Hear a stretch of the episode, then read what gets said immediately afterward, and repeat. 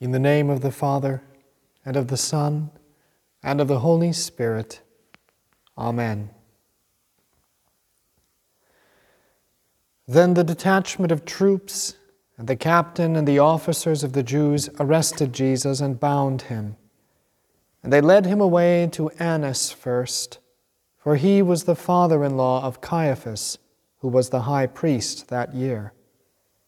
Now it was Caiaphas who advised the Jews that it was expedient that one man should die for the people.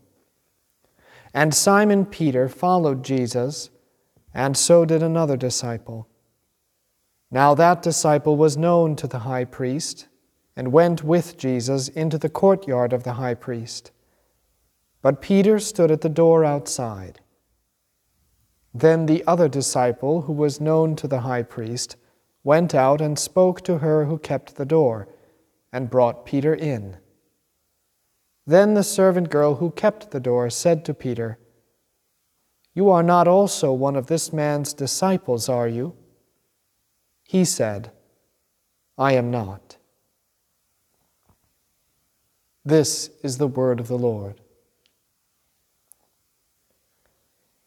It is easy to think that St. John the other disciple of his own gospel, simply takes a dig at his rival, St. Peter, when he records that Peter was left outside.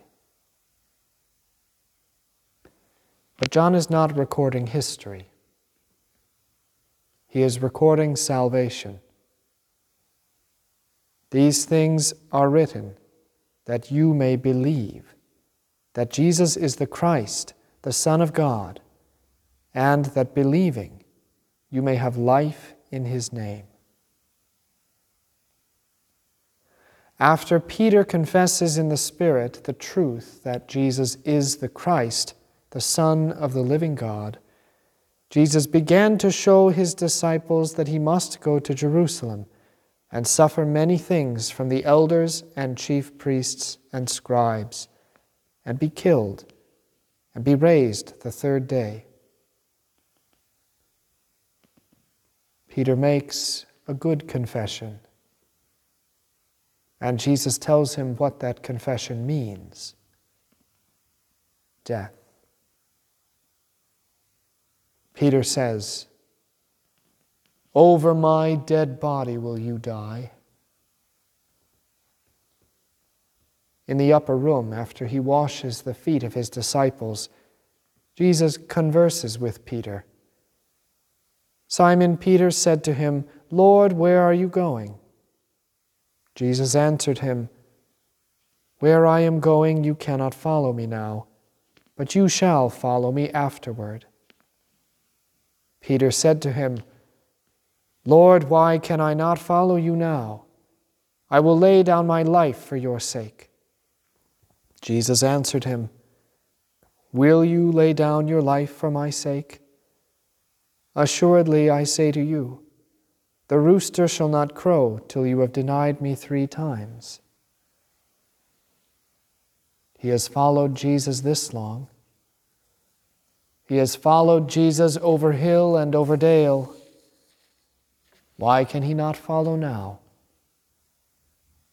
Where can Jesus go that he cannot follow? Over my dead body, says Peter, Will you ever go, and I not follow after? Jesus is arrested in the Garden of Gethsemane, betrayed by one of his own. Over my dead body will he be taken, says Peter, as his sword flashes, leaving a bloody trail across the sand that leads to a severed ear. The door that slams is a lesson to Peter. Jesus was right. He does have to be taken. He does have to suffer and die. He does have to go.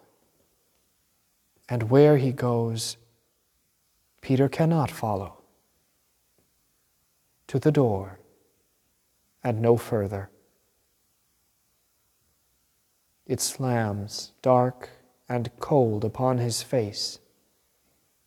He cannot enter in on his own. One look at him, and the doorkeeper says, Over my dead body will you enter in. It takes one known to the doorkeeper to advocate for the outsider. The door that slams is a lesson, but not to Peter only. The event is a type of the event that begins with Jesus' crucifixion. The door of paradise was shut in the face of your ancient father and mother. They and their children, all down the line to you, are barred from that place. The doorkeeper stands post unflinchingly. Instead of going in, you are stuck outside in the outer darkness. You certainly deserve to be there. Peter is no priest. This is a parent. He does not belong. He is an outsider. You are an outsider. You are those who toil with your hands for bread, eaten in sorrow by the sweat of a brow that bears the day's heat. You are not holy. It takes one known to the doorkeeper to permit entry. It is a humbling experience. It is not you, nor is it anything about you that causes the door to open again. The doorkeeper still sneers at you as you walk by. Were it not for the other, you would have stayed out in the cold and dark. Inside, there is Jesus.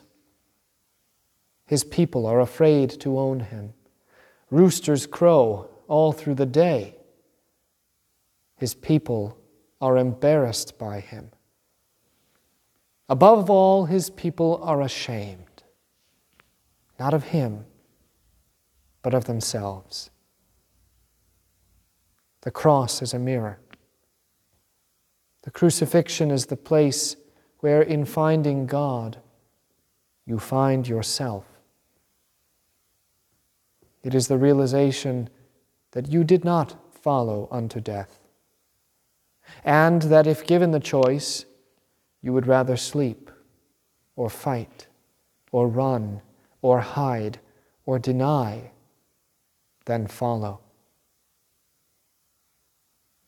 It is the harsh truth you try to hide from yourself, but which cannot be hidden from God that you are not the character you play.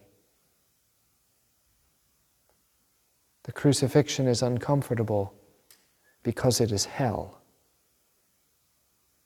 Nobody wants to look at hell because they know that a closed door to paradise means hell is the only other option. And perhaps if they simply put it out of mind and out of sight, it will go away. But it doesn't. He will not come down. You are stuck looking up. The cross is a humbling lesson of a door closed upon who you are, but the same opened to who the blood of Jesus makes you to be, advocating for you, speaking good things about you to the doorkeeper so that he will open the door to you and let you in. Over my dead body, says Jesus, will you enter into the kingdom. It is not a threat, it is a guarantee,